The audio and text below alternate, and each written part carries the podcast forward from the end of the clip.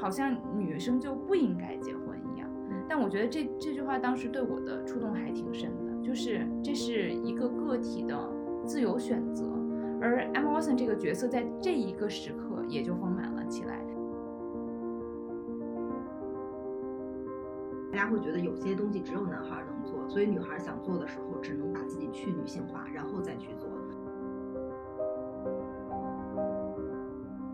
他说：“女人除了爱情，什么也做不了。”他们把爱情的重要性提到了几近荒唐的程度。他们想说服我们，爱情就是生活的全部。其实它只是生活中很小的一个部分。我有对肉体的欲望，这是正常的，也是健康的。但爱情是一种疾病。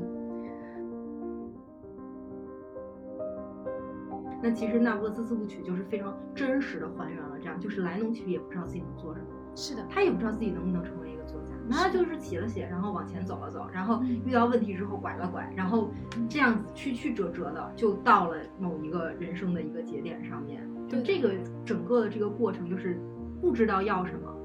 然后做了选择，生活扔过来东西就只能接着的这个过程，其实很真实。对。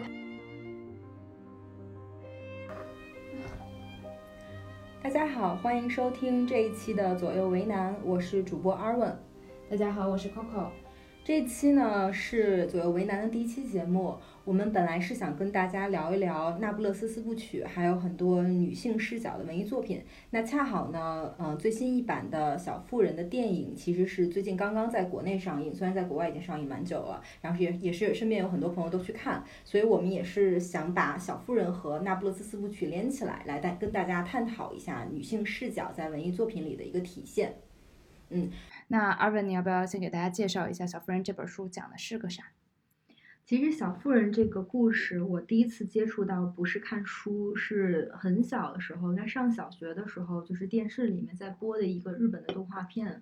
然后它的名字应该是叫《四姐妹》还是什么的。但后来我长大了看书之后，发现其实他把很多的情节就是复刻的还挺好的，就是很多的细节，包括在最近的这一部，就是艾玛沃森跟罗南妹妹他们一起演的这个电影里面也是有相应的一个情节。然后这个故事整个在我小的时候给我的感觉其实就是很田园的。就是很温馨的一个一家四个姐妹，然后性格不太一样的四个姐妹成长的故事。但是越长大之后，可能再回过头去看的时候，会发现很多不一样的东西。比如刚刚我跟 Coco 其实也聊到，就是整个呃最近的这个剧版的这个呃电影版的这个小妇人，让我最打动我的一点其实是。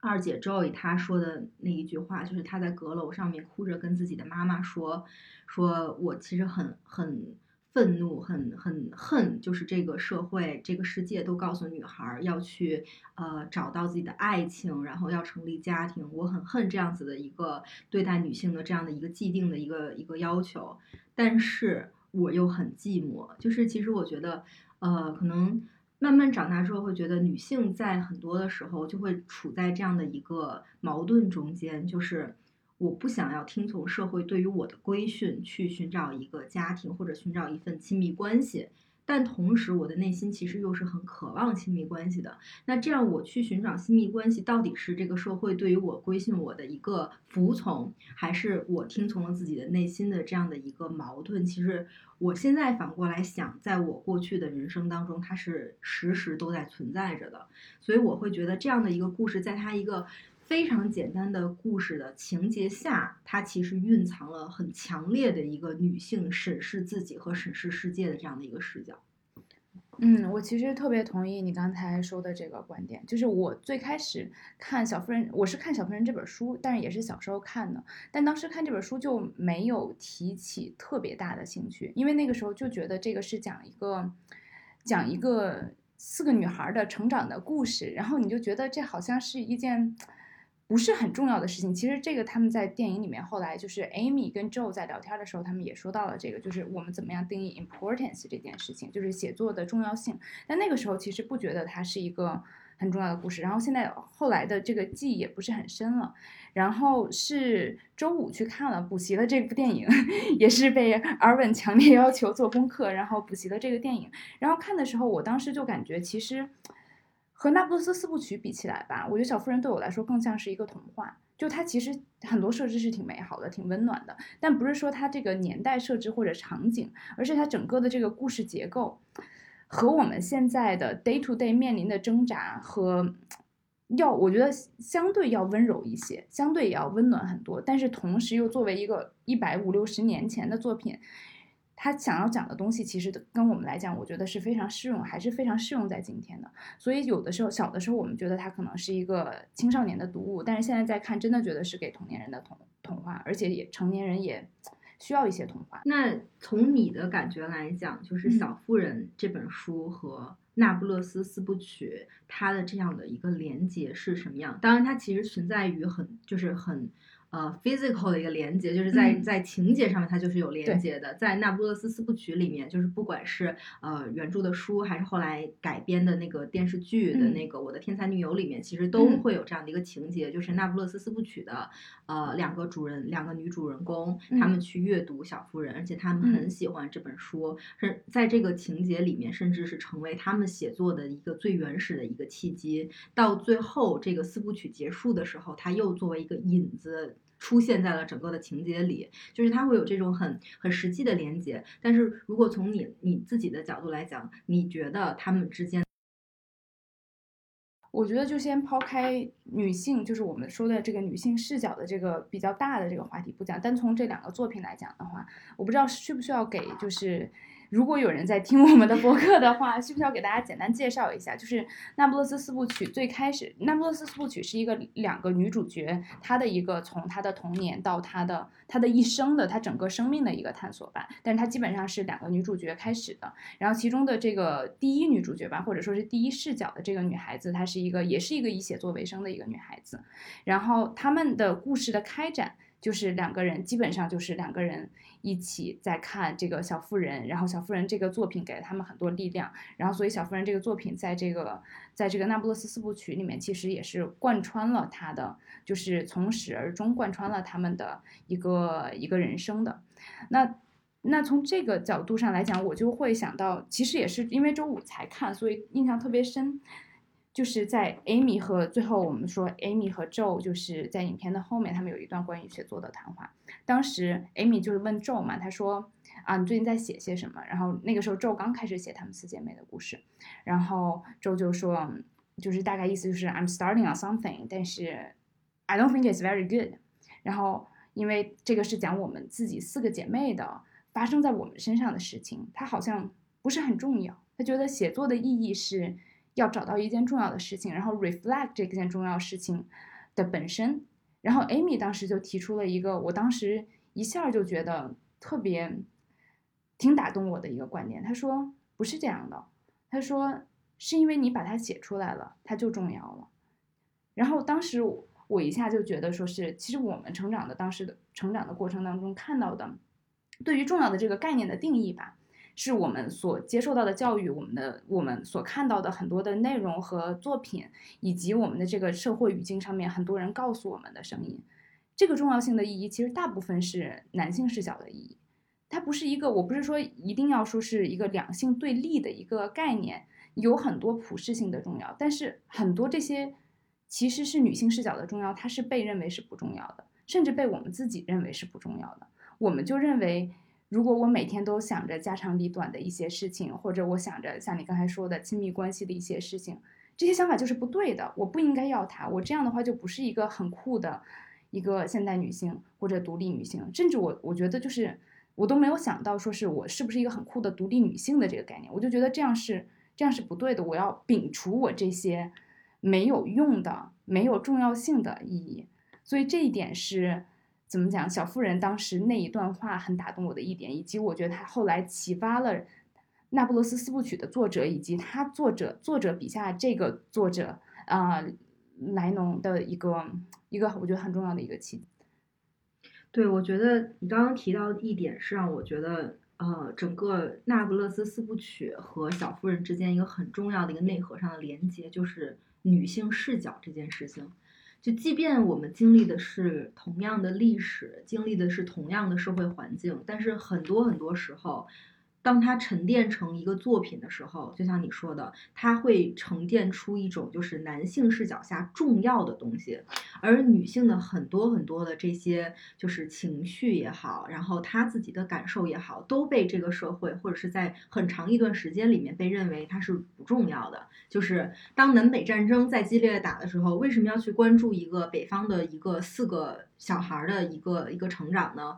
就是哪怕是《乱世佳人》，对吧？飘，它其实讲的都还是有一种就是宏伟的那种嗯感受的在里面的，就是一个时代的变迁。但是到小妇人就完全变成了我们四个孩子，我是二姐，然后我的姐妹们在过什么样的生活，我怎么样？它真的是一个以女性视角出发的一个记录，从这个角度上来讲就很不一样了。那在进化到就是最近的，就是可能两两三年前开始的那那不勒斯四部曲的这个作者的写作，他变得把这件事情变得更加极致。那看那不勒斯四部曲的时候，其实真的是每一个女性在看的时候都会有一种特别似曾相识的感觉。这个这个书里面，他不再去纠结于这个事情最终的一个结果，或者是这个故事的一个结局，他所有的笔触。着重于去描绘的，都是在这个过程当中，作为一个女性，她情绪的流动，她的思想的这种变化，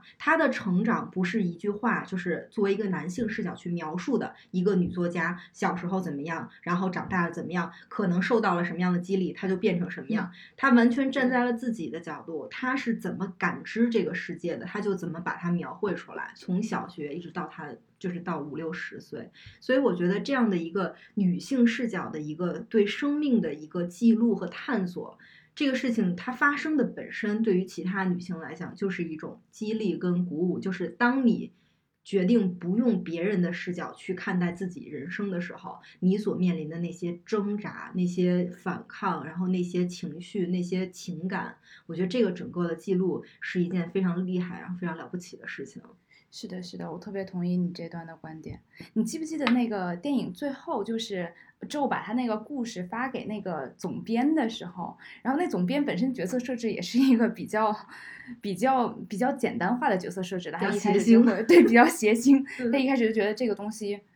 嗯，那就这样吧。但是当然了，他也对宙有一些要求，就比如说这个女孩子到最后一定你的结局是要让她结婚的，她必须要 get married。但他一开始其实也是很，他也不觉得这会是一部好的作品。对，是他是他的小孩儿们对看到了这个草稿，然后然后然后推荐给他的。对，我觉得是挺，反正我觉得挺有意思的一个设置。对，我觉得其实是有巧思在里面的，嗯就是它会吸引到小朋友，但其实就好像现在的这些作品，它会吸引到你我这样子的成年的女性一样，就是嗯当作为读者去看的时候，我会觉得说，啊，原来这个世界上的故事还有这样的可能性。所以其实这些女性作者她不断的探索，就是在把就是女性的视角这件事情不断的扩大化，它会影响更多的人。是的，嗯是的。我们要不要聊一聊那个《小妇人》里面的内容和这些角色？就是对这四个姐妹你怎么看？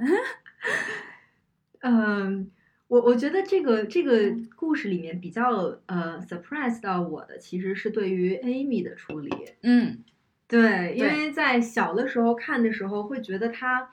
是四姐妹里面一个比较不讨厌的对，不让人嗯那么喜欢的一个角色，就是对 Base 就是。一直以来就是最乖的那个，最让人嗯心疼的小孩儿。对然后 Joey 呢，就是那种假小子，然后很酷的样子。嗯然后 Meg 呢，就是很温婉。然后一嗯直以来，其实 Amy 就像是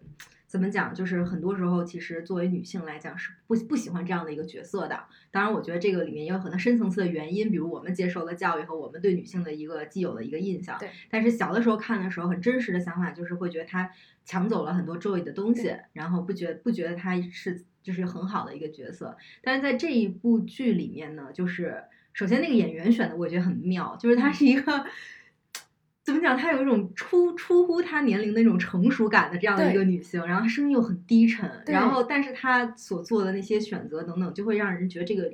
人物更丰满了起来。她在那个当下，她的欲望和她嗯想要做到的梦想或者是什么来讲，而且她相对来说，她在里面也是一个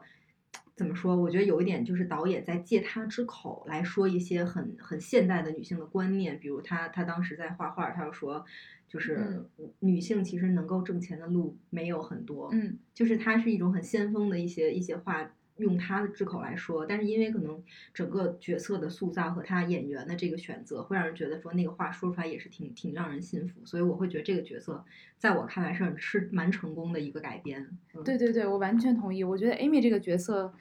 特别有意思。你刚才提到一点，就是女性读者或者女性观众其实不太会喜欢。这样的这样一种性格的设定吧，我不知道，我觉得男性观众可能会更不喜欢。我不知道是不是女性观众带入了某种男性观众的喜恶，导致了他就他也很不喜欢 Amy 这样的这样的一个性格，就是他是我们既定的观念里认为女孩子不应该是这样，或者不叫不应该吧，是这样是不好的啊。阿信，比如说他他非常的他非常的直接。他在表达自己的欲望、表达自己的野心的时候，从他小的时候，他就是一个非常直接去表达的一个人。然后这种这种表达方式，其实我觉得不光是对于女性观众，我觉得对于男男性男性观众可能会更觉得就是。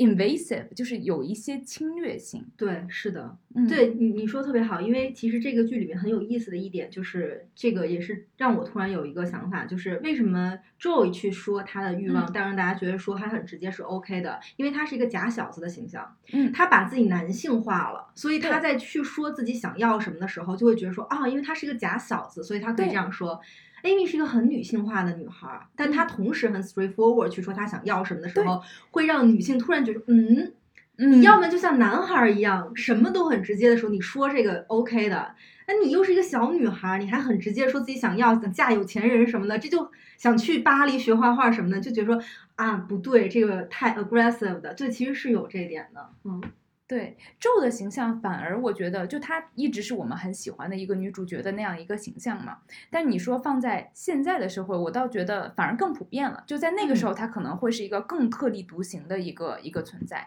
但是现在这样的一个性格特质吧，我觉得到这个社会倒是反而更普更普遍了一些，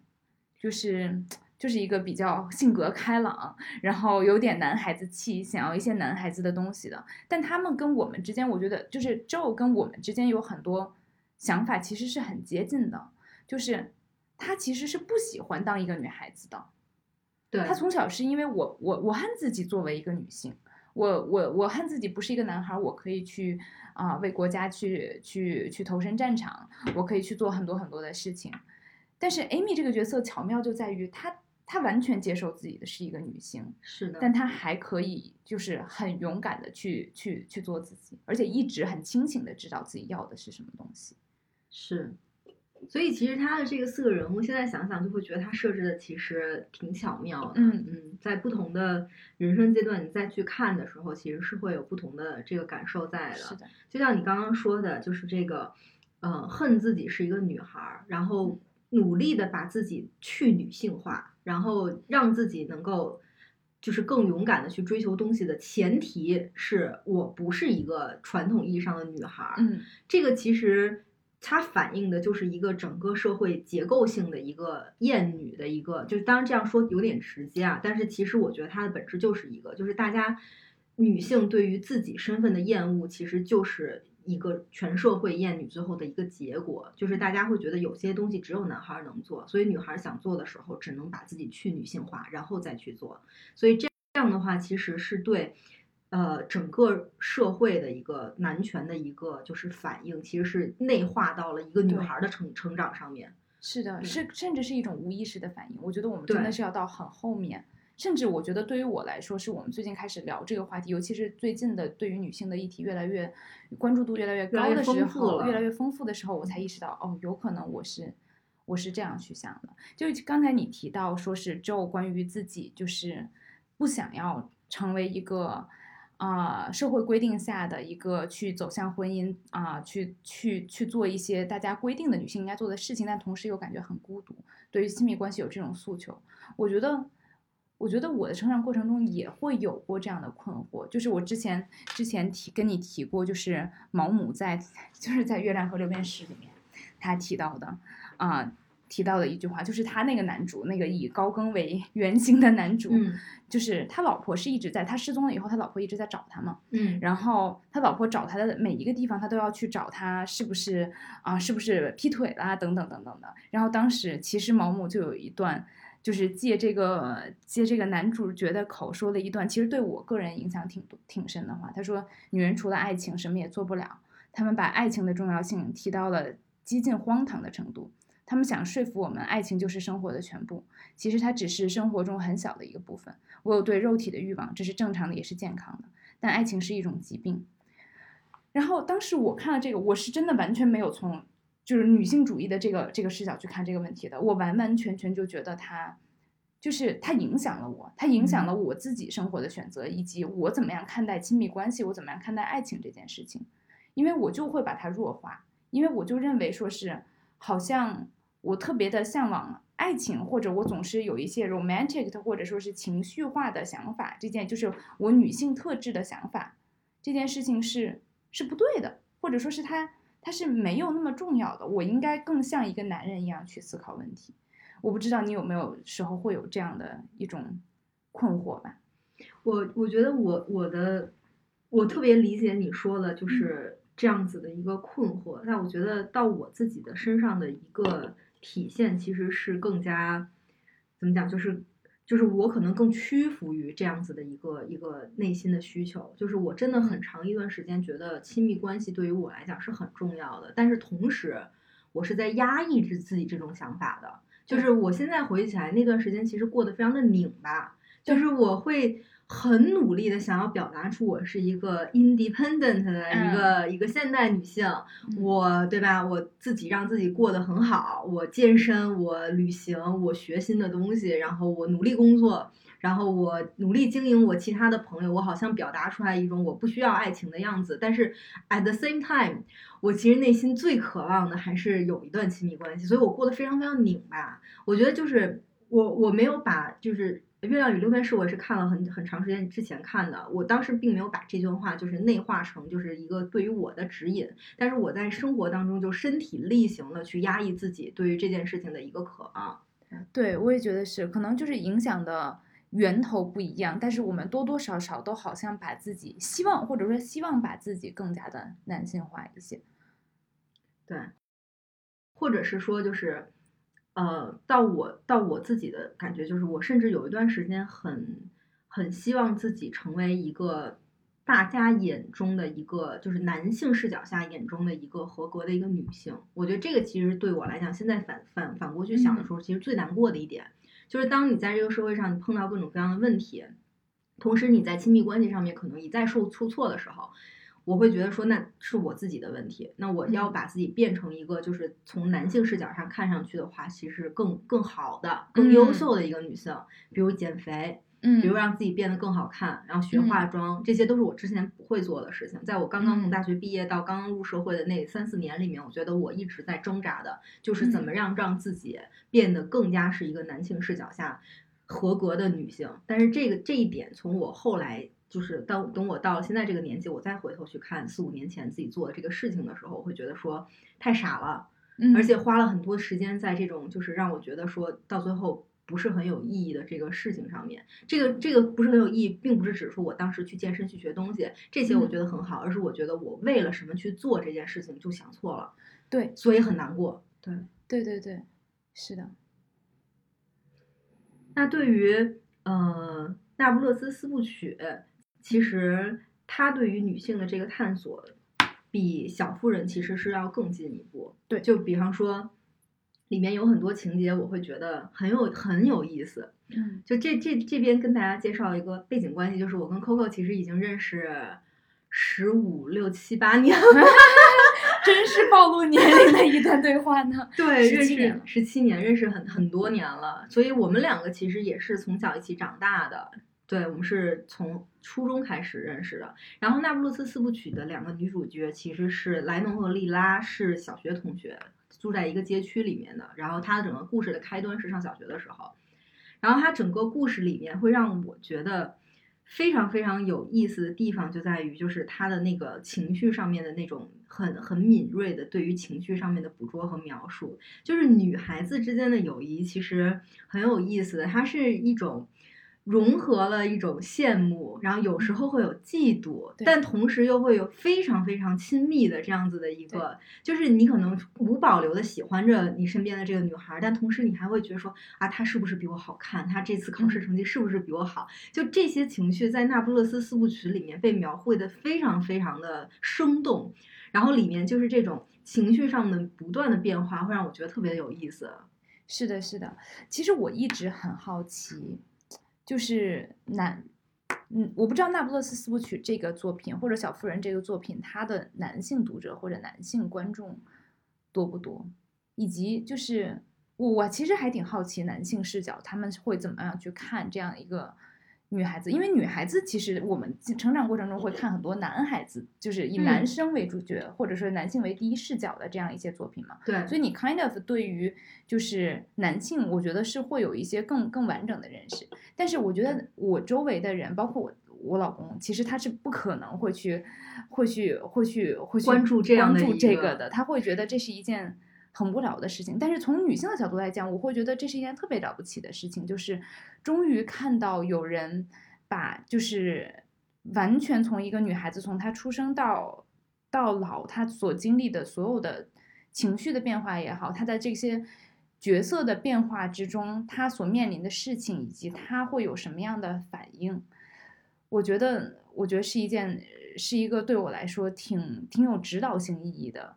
一个作品吧。而且他的青春期，其实他的第一本很长，他第一本讲讲的基本上就是他从就是从他们俩认识那个时候还是上小学的时候，到他哎到应该是到 Lila 结婚的时候结束的，对。然后这一段过程当中，其实大量的情绪描写，基本上他的故事非这一段故事是简单的，但是对整本书来讲，我觉得意义非常的大。对，就是设定了这两个人，他们他们整个人。童年发生的事情，以及他之后对于他所有的每一次选择的造成的影响。对，嗯，就是我们在看很多文艺作品的时候，呃，作者是站在一个上帝视角的，哪怕他在描述的是第一人称的故事，哪怕他是主要去描绘一个主角，包括在《小妇人》当中，其实也是这样子。虽然这个，呃，作者他带入的是。二姐咒的这样的一个角色，但是他更多是站站在一个他已经就是像电影一样，他像一个一个插叙，他在不断回忆，就是他已经到达了某一个节点之后，他去回顾自己人生前面的故事，所以他是有一种上帝视角的这种引领的这个东西在的。就虽然他写的时候他是就是一个 plot 一个 plot 去写，但是作为一个读者，其实你是能够明白，就是你是跟读作者一起站在一个上帝视角，看着底下的人物去经历的他们所有所有的这种喜怒哀乐，这种感。觉其实是是能够体会出来的，但是反过来，在《那不勒斯四部曲》里面，尤其是在第一本，就是我我的天才女友，这是就是一切的引子的这一本里面，就会发现一种完全不同的阅读体验。就是这个作者是把自己完完全全的带入到了，就是这个女孩在当时的一个状态，她描绘的所有的情绪，她做的每。由于这些情绪而做出的每一个小的选择，大的小的选择，完完全全是基于他当下在那个时间点他所感知到的信息，所以整个去阅读这个这个书就好像是。这个这个作者，我在第一人称第一视角去打这个 RPG 的游戏，就是我没有任何后面的指引，我也不知道我这个选择会带来什么，甚至我可能下意识的做的一个选择，在几十年之后，我会知道说当时这个选择所造成的结果，它跟我们的人生其实是完全一样的。是的，就这个的写作和带给读者的一个阅读的体验，我觉得也是一个。非常厉害的一个一个尝试，我觉得是完全沉浸式的一，完全沉浸式。对，但而且像你说的，就是可能女孩子从小到大看的很多的文艺作品是以男性为视角为主，我们其实很很能理解男性是怎么样去思考问题，或者是怎么就是怎么样去做出这些决定的。但是对最对于女性来讲，我们很少很少见到，就是以自己完全以自己的这种。呃，接收到的信息或者是判断的能力，都是以女性的为视角来出发的。我记得那个里面就是就是我的天才女友里面最开始的时候，他们两个是小学同学，然后嗯他们俩当时的关系变得 close 的一个契机就是，呃，莉拉把那个莱农的娃娃。的娃娃扔到了地下室里面，然后他们去找找不着，然后要去找他们当地的一个就是很很就是一嗯。蛮可怕的一个成年人，然后去要，然后当时在那个台阶上面，然后莉拉就向他伸出了手，莱农作为女主角，就是他看到这个他的女朋友向他伸出手的那种，就是我跟他有了。非常 close 的一个、嗯。呃一个一个互动跟一个情情感上的接近，嗯。但同时他们两个在马上画风一转，就他们俩在小学课堂上面，然后因为莱农之前的学习成绩很好，然后他嗯。觉得整个他们的街区、他们的社会都是特别特别混乱、特别可怕的，大家都充嗯满了暴力。但是在学校里面，他是可以很安静的在那儿去学东西，然后他又成绩很好，老被老师表扬，嗯。他很开心。然后那个时候他发现莉拉认字了，在所有的小学同学里面，他是嗯第一个认识字的，他们嗯都不认识。然后他又开始描述他当时因为莉拉认字而他不会的一种虚弱感。就是这样的一个很简单的一个情节，就是他们刚刚建立了一种很亲密的友谊，他觉得这个女孩是值得信任的，她在保护我。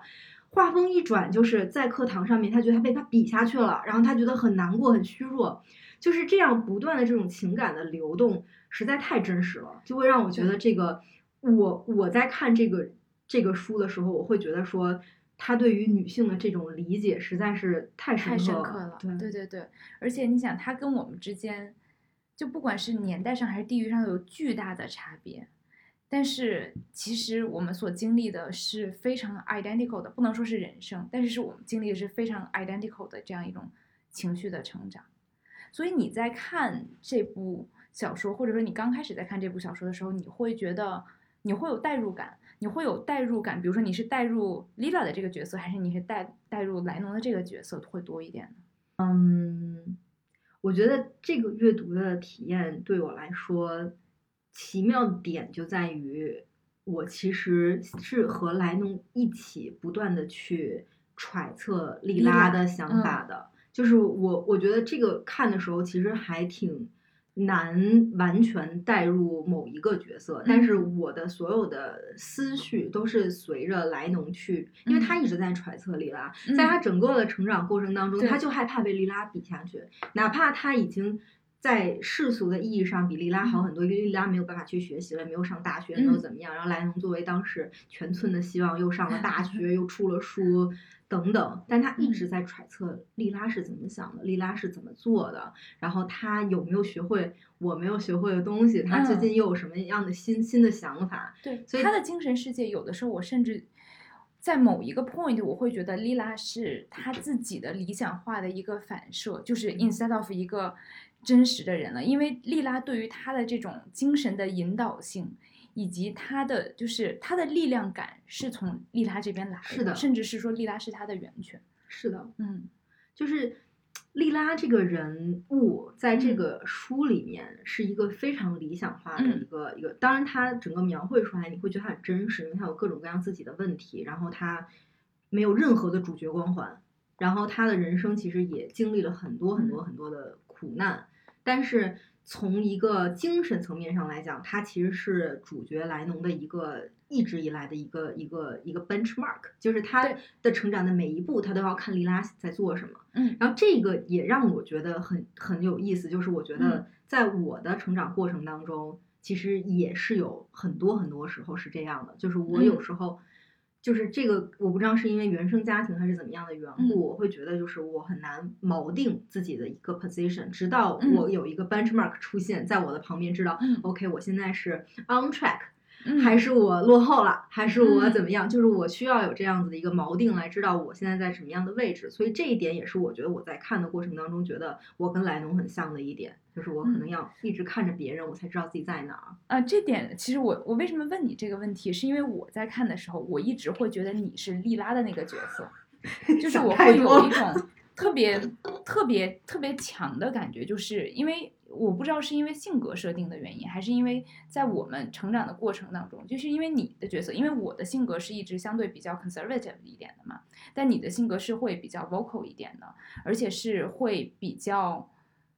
所以我会一直觉得你是知道你自己是要什么东西的人，而且你会去很清晰的去去追追追追求你你所想要的那个东西。所以在我的概念里面，你其实是偏向于莉拉的这个角色。所以我会问，我会我会好奇，说是你在读他的时候，你是不是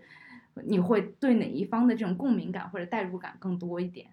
我我其实今天听你说这个，我会突然觉得很很有意思，因为从我嗯看的时候，我会把你带入莉拉那个角色，所以我我现在甚至觉得，就是作嗯者在设这个角色的时候，可能就真的是一个更理想化。就其实他，我也不知道该怎么怎么描述了，但是我觉得嗯就是我在看的时候，我会觉得你是那个角色，就是嗯在那里一直比我优秀，然后拥有很多我没有的东西，比如说就是灵感呀，然后这个这个等等。这这些优秀的品质的一个一个一个人物在，然后我是主角那种什么时候都得看着点儿，说啊是不是又落后了，一个一个一个一个角色在。哎，我觉得这个太有意思了。我觉得这说明，其实这侧面说明了，虽然我们这个 sample 很小，但这个侧面说明了，其实他这本书真的可能是适用于每一个女性她在成长的时候她所经历的所有的情绪的变化。然后我们，因为我们之间的 bonding 确实是很深，所以我们可以把对方带入到莉拉那个角色里面去。因为其实我觉得，我不知道是不是真的有有一些女孩子或者说是男孩子也好，他们从小他们是自己原自自己自我内心就给到他了很多力量，以至于他真的不用去看外面的很多东西，他就可以知道自己要长成什么样子。嗯，有机会可我们可以再邀请一位嗯那个男嘉宾过来跟我们一起来聊聊这个问题。对，嗯但是确实在我的想法里面，我会觉得女孩儿可能受这样子的影响会更加多一些。不管嗯是因为家庭的教育，还是整个社会的一个规劝，就是你需要像谁一样，嗯你需要像谁一样，所以其实对这个会更有感触一些。然后再把它 narrow down 到我们两个之间的这样的成长的话，可能它更相似的是，因为我们从很小的时候保持这样的友谊，到了一个相对来说比较成熟的一个阶段了。那可能很多人在自己的生活当中，并没有机会有一个这么 long term 的一个有非常非常亲密关系的这样的一个一个同性的一个一个伙伴，所以可能我们两个对这个的感受会更加的。呃，敏感一些，就是我们都经历过类似的，就是嗯。他，就像我最开始说的，他掺杂着这种羡慕，掺杂着嗯。嫉妒，但同时又是毫无保留的关心跟 care 对方，对对对，就这样的一个非常 mix 的这样的一个一个感情的存在。非常丰富，然后非常真实。我觉得他这方面的描绘，他其实从第一本也开始讲了，除了就是莱农和丽拉的事情、莉拉的事情以外，他其实还讲了他自己跟自己母亲的关系嘛。其实这一点也是我当时觉得还还挺有意思，之前很少看到过，就是就是这个女主角不是主角吧，和自己母亲关系，以及她这样一种这样一种就是驱动她未来很多选择的一个一个探讨。嗯就是他其实是，他其实，在第一本书里面，他就很明确的说出来嘛，他是很不喜欢他的母亲，或者他很不喜欢他的所谓的故乡、他的童年或者他来的地方，嗯，他是对这个东西有很大的排斥的。他很多的原动力都是我想要逃脱这个地方，然后他最怕的事情就是我未来变成我我的母亲一样。然后，但是到他后来又开始有了一个，到他自己成为了母亲，他当然有后来有了一个和解。我不知道你对于他这一段的，就是他在成长过程中跟自己母亲的关系的这这一段有什么有什么想法？就是在他的整个第一部的描写里面，他嗯反反复复提到了一个意象，是他自己的母亲，就是一嗯个瘸腿，然后眼睛没有办法聚焦，就是眼睛有有毛病的这样的嗯。一个、一个母亲的形象。嗯然后他反反复复提到，就是在他做很多选择和在他就是处理很多问题的时候，他的 principle 就是嗯。我不想变成一个跛着腿的，然后眼睛到处乱看的这样的一个女性形象，which 就嗯。是他自己的母亲。嗯。所以我觉得，就是在那个故事里面，如果我们把这个语境只设定到这个故事里面，其实像你说的，他的嗯母亲代表的是什么呢？是他整个街区的这样的一种混乱，然后女性的这样的一个被生活压迫到喜怒无常，然后以至嗯于就是看上去又可悲又可怜，嗯但有时候有点可恨。比方说不让他上学啊，或者怎么样嗯怕花钱这样的一个形象。但如果你把这个语境就是再放大一些的话，你就会发现，其实它反映的就是全社会的一个对于女性的一个压迫。就是哪怕自己的女儿都会厌恶母亲，因为觉得这样的一个女性形象她不好，所以。就是这一点，其实因为我最近还看了一本书，是那个上野千鹤子教授写的那个《厌女》，就是东京大学的那个教授他写的这本这个《厌女》。他之前有一个 speech 在网上也非常的火，就是关于就是女性啊等等。他是一个社会学的教授，他研究了很多这种两性的这个问题。嗯，然后他当时在书里面就有一句话写的，就是不爱自己母亲的女人是迷失的女人。这句话什么意思呢？就是当你因为什么，尤其是。你母亲其实没有对你做什么实质上的这个伤害，只是因为她的形象，或者是她你觉得她的样子，她的在社会所处的地位而厌恶她。其实你厌恶的就是女性，而你其实无法接受自己也是一个女性的一个事实，其实就是一个一个一个迷失。包括像小女孩想要去做小男孩，她为什么会讨厌自己是一个女性的这样的一个形象？因为她长大了会变成她的妈妈，她不喜欢她妈妈现在的形象，她自然而然就会去厌恶自己女性的形象，所以。不爱自己母亲的话，她其实是一个迷失的这样的一个一个一个状态。所以，嗯，这个女性这个母亲的这个形象，以及她跟她自己女儿之间的这种从刚开始很紧张、很爆裂的这样的一个关系，到最后慢慢的和解，我觉得其实也是作者本身自己在思考这个过程的一个一个一个过程。就是我现在还不太清楚，我是不是可能有一天真正当了妈妈，才能真正理解我的妈妈。但是我现在最起码我已经知道，就是很多时候。社会对于女性的这种压力，才导致了各种各样可悲的女性形象的出现，而不是说真的是由于她自己啊，或者是什么样子的一个原因。是的，是的，是的。其实，因为因为我们的成长过程中，其实跟母亲的 bonding 都非常深嘛，就是跟母亲的关系是是要比跟父亲的关系，就是我们。和这方面，我觉得跟莱农的成长经历不是特别的像。虽然莱农跟他的父亲也没有什么父亲角色的这个这样一个建立，但是我们跟母亲的感情是非常深的。而且母亲，我觉得是是没有，就是没有像你刚才所说的这种对于母亲，或者说是认为她这个角色她是不重要的，或者说是她这个角色他代表了一些不好的东西，而是一个还是一个我觉得比较积极的一个一种一种情感连接。但是你觉得这能说明说是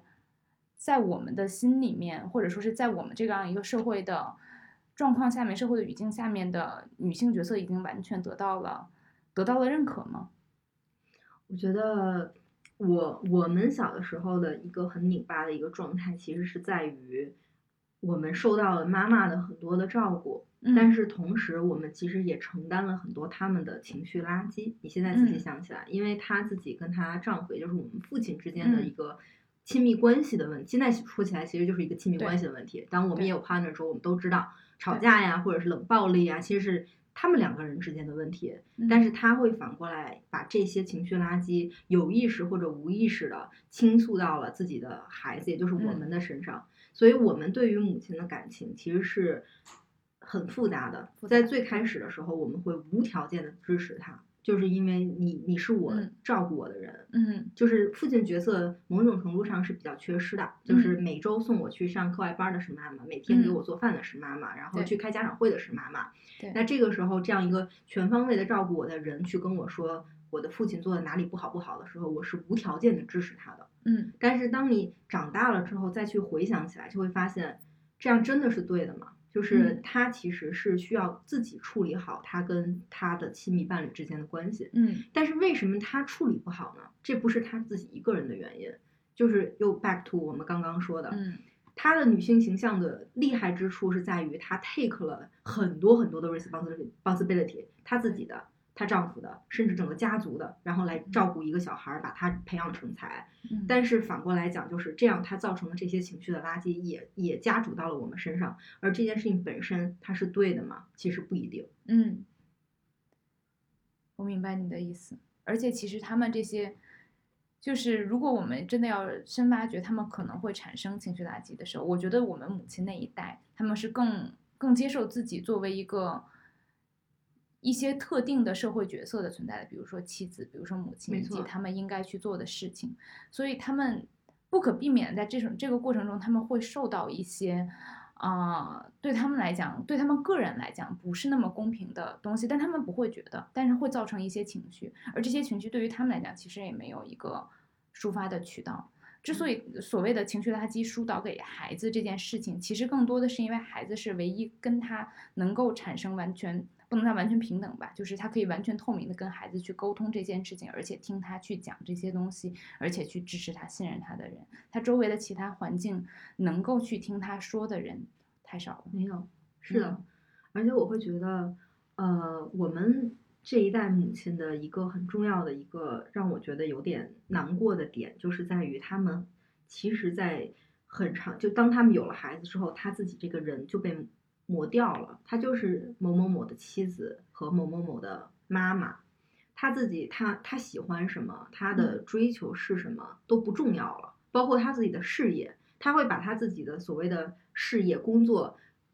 简单的总结为我要养我的孩子，我要供你上大学，我要挣钱，就是我这就是一切的最终的一个目标，其他的就都不重要了。所以我们很幸运的一点就是，他其实在养育我们的过程当中，他输送的价值观并不是你以后也要像他一样，而是嗯说你想要去，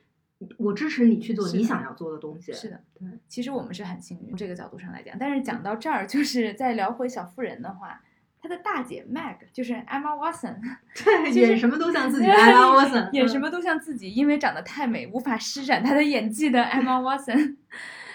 你对于这个角色怎么看？因为我印象还蛮深的是，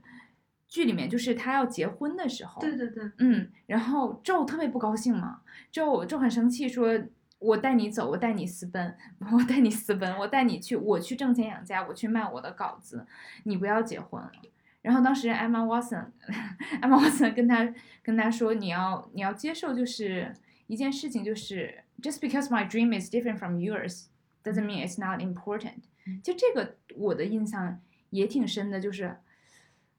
好像就是谈到谈到女性跟婚姻之间的关系，一方面我觉得就是太长时间以来，好像社会都认为婚姻是女性的唯一一的归宿宿，，对，对，但是对于愿意去选择这个归宿的人，我觉得我们现在又有很多又更加相对就是走向另外一条极端的方式，就是所谓的反婚主义嘛。对，对，就是好像女生就不应该结婚一样嗯。但我觉得这这句话当时对我的触动还挺深的，就是这是一个个体的自由选择，而 Emma Watson 这个角色在这一个时刻也就丰满了起来，就是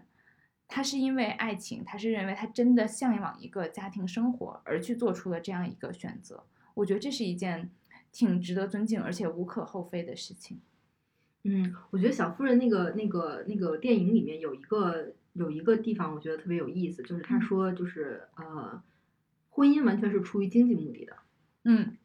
对，其实我觉得你刚刚说的这个这个就是反婚这件事情，其嗯实我们也需要怎么说，就是再客观一点来看待它到底反的是什么。嗯如果他反的是亲密关系，那我是嗯绝对不同意的。我觉得嗯亲密关系对于任何一个人来说都是重要的，不管他嗯是以何种形式存在的。嗯但如果他反的是一个某一项制度，尤其是它跟经济上面的这个挂钩更加紧密的一个制度的话，我 somehow 是同意的。就是很多时候，结婚代表的只是一个经济利益上的一个联盟和一个保护。嗯那如果当女性她足够的 independent，或者是她足够的 strong 的时候，她可以选择不走进婚姻，这个我觉得也是 totally fine 的。所以我觉得我们再把这个观念就是往回拉一点，就是说我只是说亲密关系这一点的话，嗯其实我觉得更像是就是当时艾玛沃森就是 Mag 大姐 Mag 所要表达的，就是我的我的理想是和一个我爱的人生活在一起，而不是说去当个演员那么。那么宏大的一个理想，当个嗯明星，像你一样，你想像 Joe 想写小说，你想做一个有名的作家，然后你想希望，同时你想希望我也一样，像你一样去去踏出那一步，变成一个一个演戏的一个明星。但我不是，我只是想要一个一个好的一段亲密关系，然后我跟这个人生活在一起。所以，如果是这个层面上来讲的话呢，我觉得是是其实是 OK 的，而且我觉得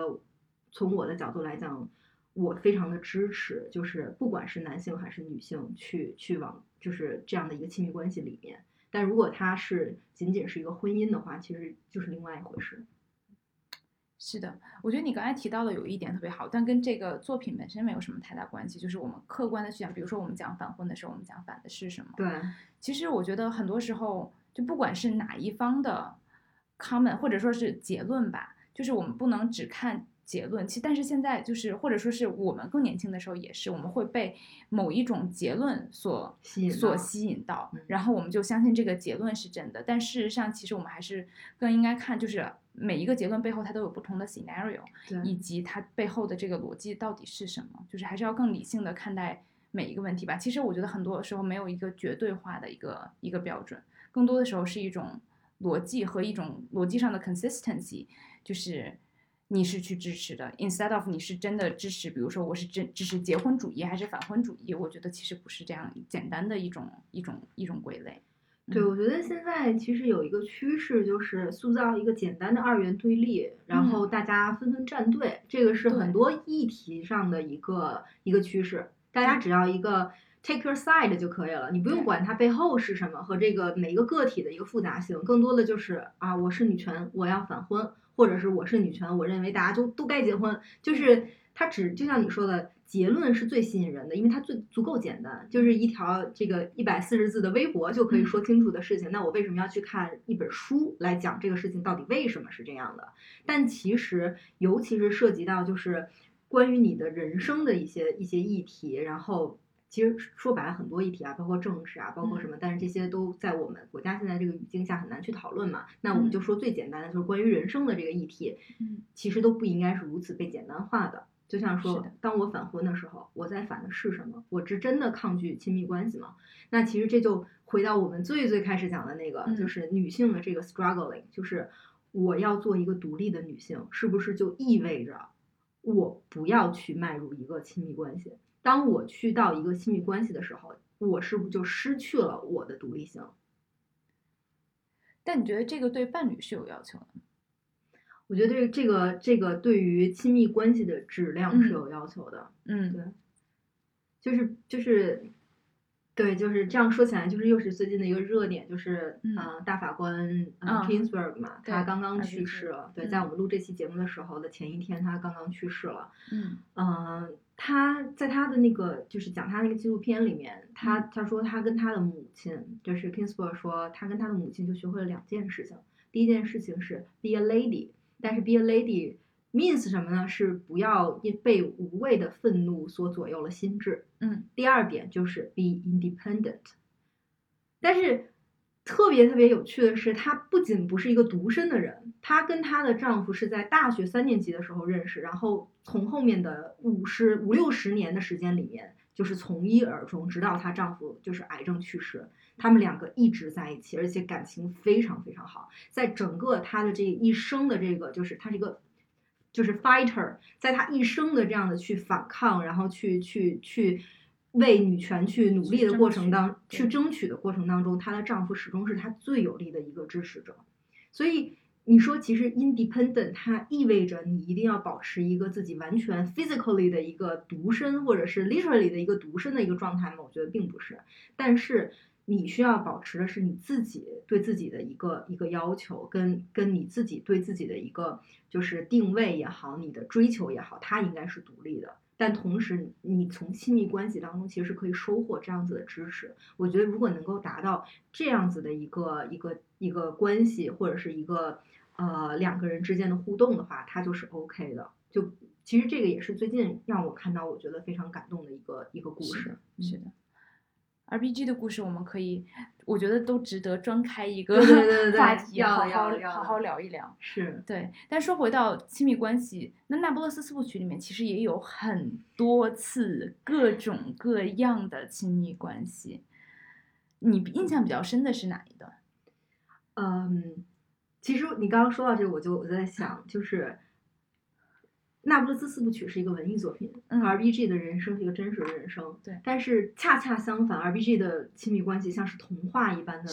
ideal，就是真的太美好、太理想化了。而《那不勒斯四部曲》里面的满地鸡毛，其实是更多的女性在自己的人生当中会不断面临的这个问题。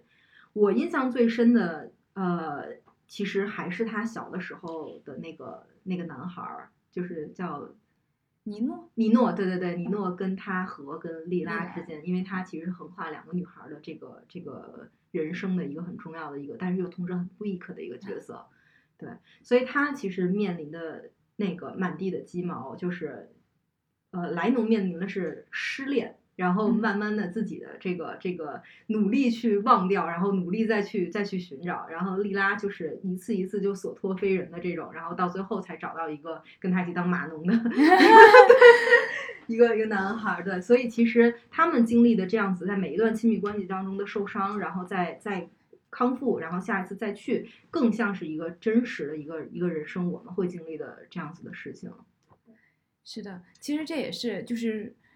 为什么我刚开始说小妇人，其实它更多的时候也是更童话一点、更温暖一点的。其实大家到最后四姐妹啊、除了 Beth 以外，三姐妹都有了还比较理想化的归宿。是的，但是她们，而且这三姐妹其实也很巧，她们三个其实也是三个比较从比较早期的时候就知道自己所要追寻的生活是什么样子的，然后同时运气也还不错对，然后同时又都还有一些天赋。对但是《那不勒斯四部曲》它太真实了，对，它它完全就是我们每天会面临的挣扎。而且莱农说实话，他他成就是还不错，但其实从他的整个人设，从他的成长，包括到他人生当中经历到的种种的 challenge，其实跟我们。其实跟我们的这种普通的三十岁的女青年成长的过程中，以及我们可以预见到未来会遇见遇见的挑战是非常非常接近的。对，我觉得其实你你真实的生活跟我们说的这种童话式的这样子的一个、嗯一个故事，最大的区别是什么？就是你刚刚说的，就是小妇人的女主角们很小的时候就知道自己要什么，但是对于真正的我们来说，你突然之间就到了三十岁，你在之前的人生当中都不知道自己要什么，然后你每一次的选择都可能是因为当时的某一些小的事情、小的情绪或者怎么样，我就做了这个选择，然后就一步一步一步，然后然后突然你恍然一回头，就是我已经三十岁了。对，那其实《那不勒斯四部曲》就是非常真实的还原了这样，就是莱农其实也不知道自己能做什么。是的，他也不知道自己能不能成为一个作家，那他就是写了写，然后往前走了走，然后嗯遇到问题之后拐了拐，然后嗯这样子曲曲折折的就到了某一个人生的一个节点上面。就这个整个的这个过程，就是不知道要什么，然后做了选择，生活扔过来东西就只能接着的这个过程，其实很真实的。对，它其实是生活，就是对于我觉得我们我们来讲，生活就是无数个巧合所组成的，而且它未来你可以说它有无数种可能性，但事实上它也是因为你无数一个微小的东西，它不是有一个主线的。对，我看不到我的主线在哪里，但是小妇人是他们每一个人其实相对比较早的就定调了，就是我知道我未来的这个 tone 和我未来要上帝视角的，对，就是我给你设好了一个故事主线，你只要顺着这儿走就行了，会有小的波折，但你的主线不会变。那是那不勒的斯四部曲就是把你扔在了一片荒芜当中，是所有的的路都是自己走出来，就跟你的人生是一样的。是的，但我不知道的是，有没有可能我们不是这样的？就是有没有可能我们是更早？因为我觉得我们是这样，有一个原因是因为我们确实也没有很早的去问自己这个问题，就是我要成为谁？对，嗯，我们会有一些比较模糊的概念，或者说是有一些比较模糊的外部声音和外部的指导和规劝吧，像你说的社会规劝。但是事实上，我们什么时候开始问自己，我想要成为谁？不是我的 benchmark 想要成为谁，或者说是这个社会告诉我要成为谁？我觉得是很晚很晚才开始有这个探索的。没错，没错。嗯，你觉得下一代会好一点吗？这个跑题了，但是我还挺好奇的。这个其实我觉得怎么讲，就是可能又回到一个老生常谈，就是它其实也是一个性别问题。我老嗯实讲，就是我会发现，其实对于中国的很多家庭来讲，就包括我跟我的伴侣去谈，然后我跟我男性朋友去谈，会发现，对于男生来讲，其实父母对他们的这个呃要求，或者是对他们的期望，就是会更宏大一些，就是像我们说是更 important 的事这个事情嗯会多一些。嗯所以很多时候他们很小就开始思考自己要做什么，或者是嗯他想要过一个什么样子的生活。但是对于女性来讲，社会的声音和自己父母声音，甚至同辈之间的声音，更多的时候都会在告诉你说，很很嘈杂，就是你你你，就像说是挣扎的，就是嗯是不是要嫁一个好好的好的伴侣就好了，然后是不是对吧？干得好不如嫁得好，这是我们小时候经常听到的话。但同时又会有人说说啊，那你也要去想你自己想要做什么呀，然后你你怎么样？然后在这种很纷繁复杂的这个声音里面，然后一路推着背往前走的时候，可能并没有在很小的时候就知道自己真正想要什么。就是我会觉得这里面还是有一个性别的差异在的。但你觉得 Lila 她是知道的？这就是一个非常有意思。就当你读完整本书，你还始终还是不知道这个人他到底是是是怎么怎么想的，但他又是一个 at the same time，他又是一个异常的聪明，然后异常的厉害的一个一个一个女孩儿。所以，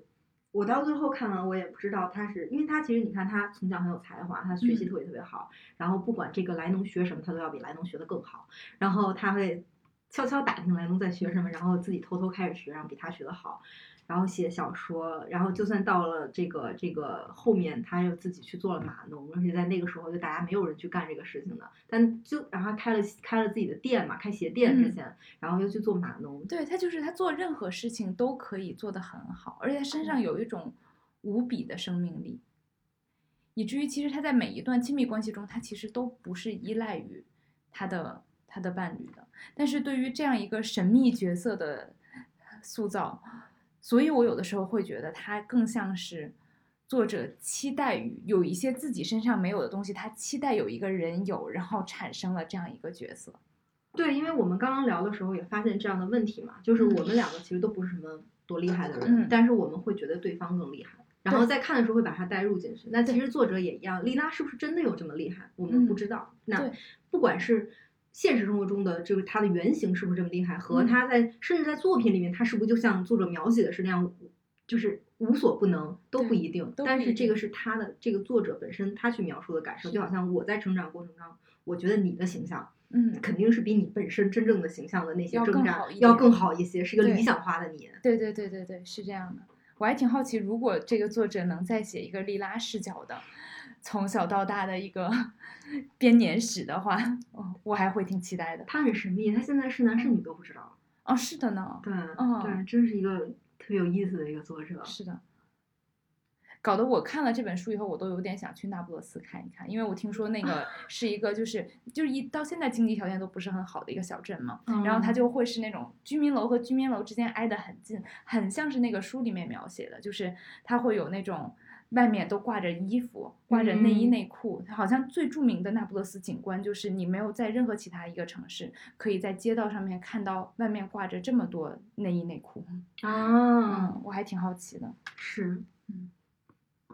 就最后还想聊一聊，就是关于女性视角和女性的这种，就是以为主角的这样子的文艺作品现在的一个情况。因为我会觉得，嗯，就像你刚刚说的，其实，在中国目前的社会下，女性的声音也是变得越来越丰富了。然后包括很多的议题，原来可能它不是个问题，因为没有人发声。现在更多的人会站出来说这不对，然后这是这是不应该的。但是反过来讲，我会觉得说，呃，女性的这个形象在中国的很多文艺作品里面，它仍然是非常的脸谱化和表面化，比如打小三，比如恶婆婆。就她还是一个把女性更加就是放到一个既有的一个 stereotype 里面，而不是去看到她本身的一个生命的一个丰富性。就对此，你你有什么就是感受吗？或者是你有没有观察到类似的这样的情况？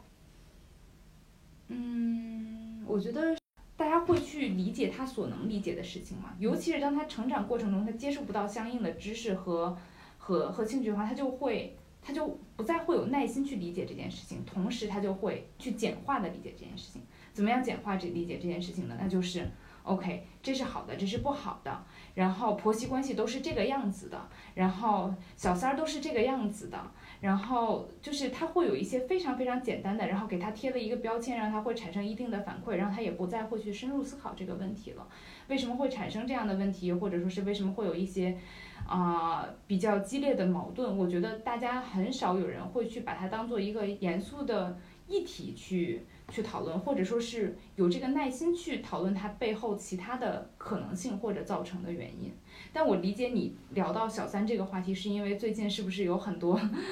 这个网上打小三的这样一些言论？因为这个是我确实是我的知识的一个 gap。对，我会觉得。老实讲，我会觉得这个趋势让我还挺挺，就是 disturbing 的。我会觉得不太好，会让我觉得很不安。就是这个社会对于，呃，就是关系的多元化的一个一个容忍度的一个降低。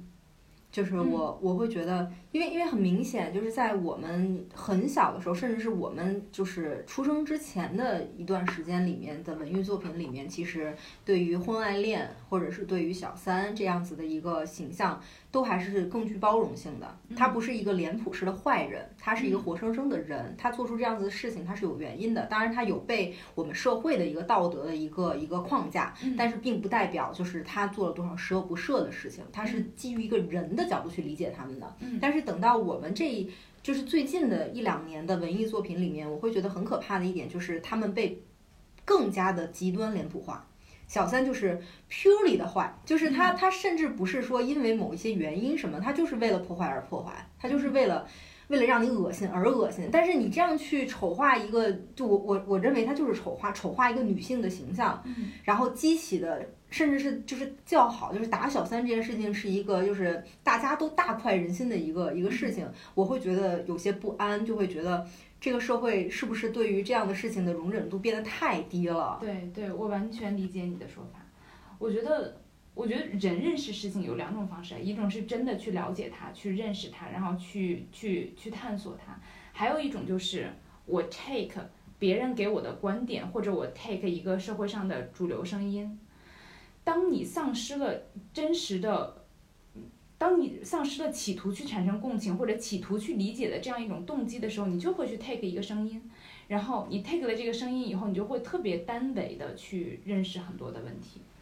对，我会觉得这样其实是一个挺挺可怕的一个一个一个趋势。就首先第一个就是我会觉得。呃，人的感情和人的关系是复杂而多样的，就是有多少种不同的人，每个人都不一样，那就有多少种不同的关系，因为它关系就是存在于人人之间的。然后我会觉得，就是因为每次，比方说在那种打小三的新闻，或者是说就是有人有人有外遇的这种新闻里面出轨啊什么的，底下有时候会有一两个那种声音是替这个第三者说话的，说那也不能全怪他呀什么的。然后底下马上就会有很多人再去反驳他，说那祝你就是遇到小三，或者是那祝你就是就是老公出轨。然后我会觉得说。这真的是一件特别可怕的事情吗？你帮你觉得就是你的所有的幸福，你所有的期望，就是在你的伴侣对你的忠贞上面的本身，其实就是一个很危险的一条线，就是你在那个钢丝上面走，因为关系就是在流动的，就是在变化的，都是什么都有可能出现。这是一个诅咒，如果这是一个诅咒，它会有多少就是很很严重的后果的话，会觉得这些人都在走钢丝，因为这些事情太容易发生了。所以我会觉得，首先寄希望于你的伴伴侣就是。一辈子这种就是完全无瑕的忠贞，就是一件很可怕的事情。就是你对人人的了解太二太二元对立了，就是好人跟坏人没有别的了。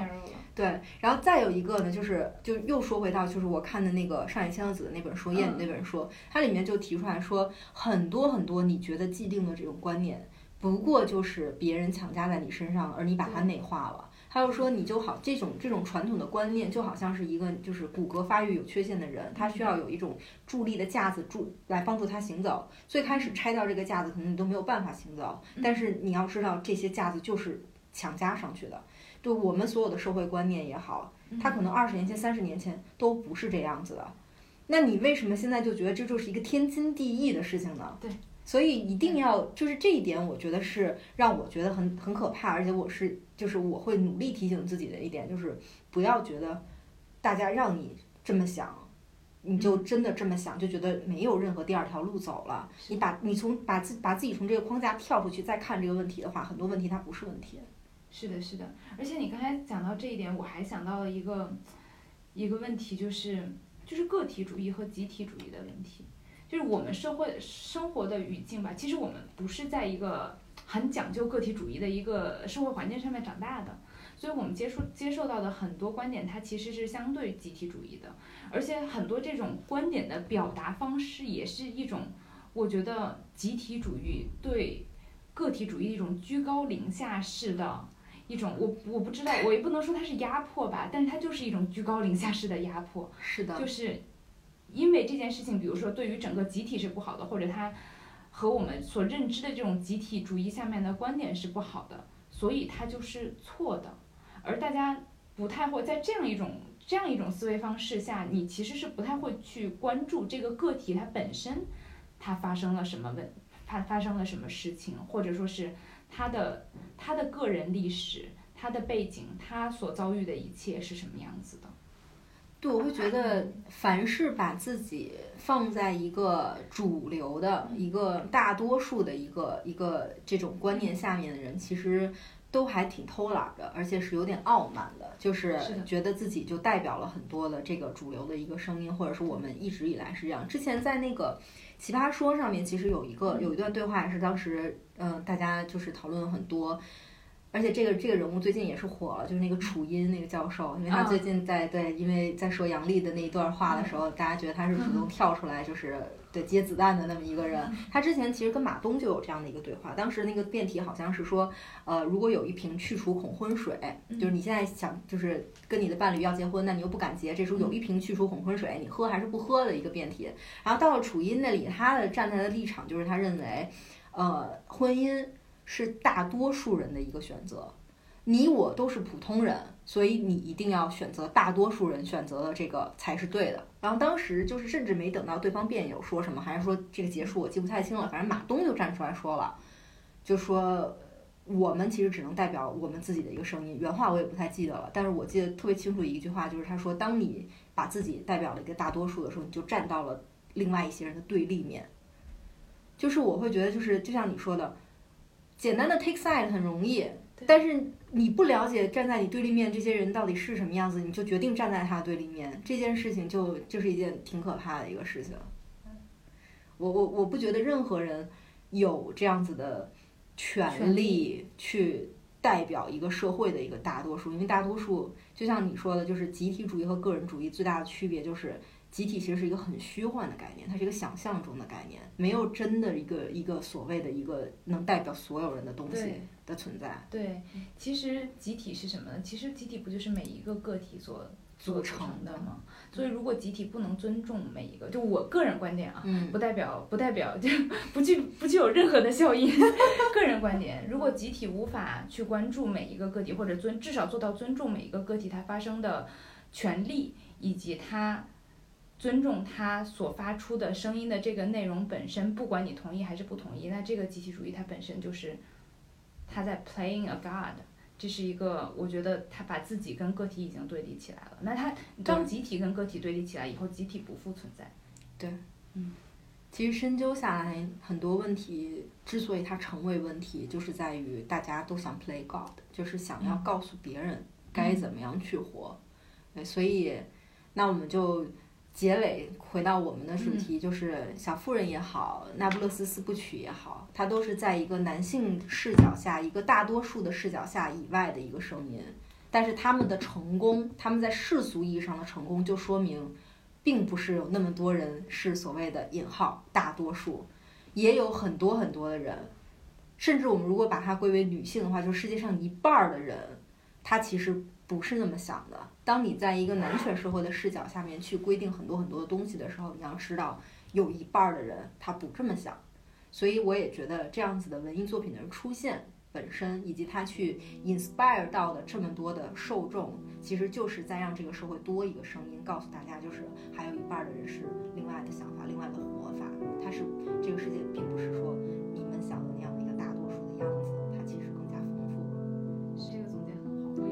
对已经这个就是我们今天的 concluding thought。好的，好的，第一期的节目。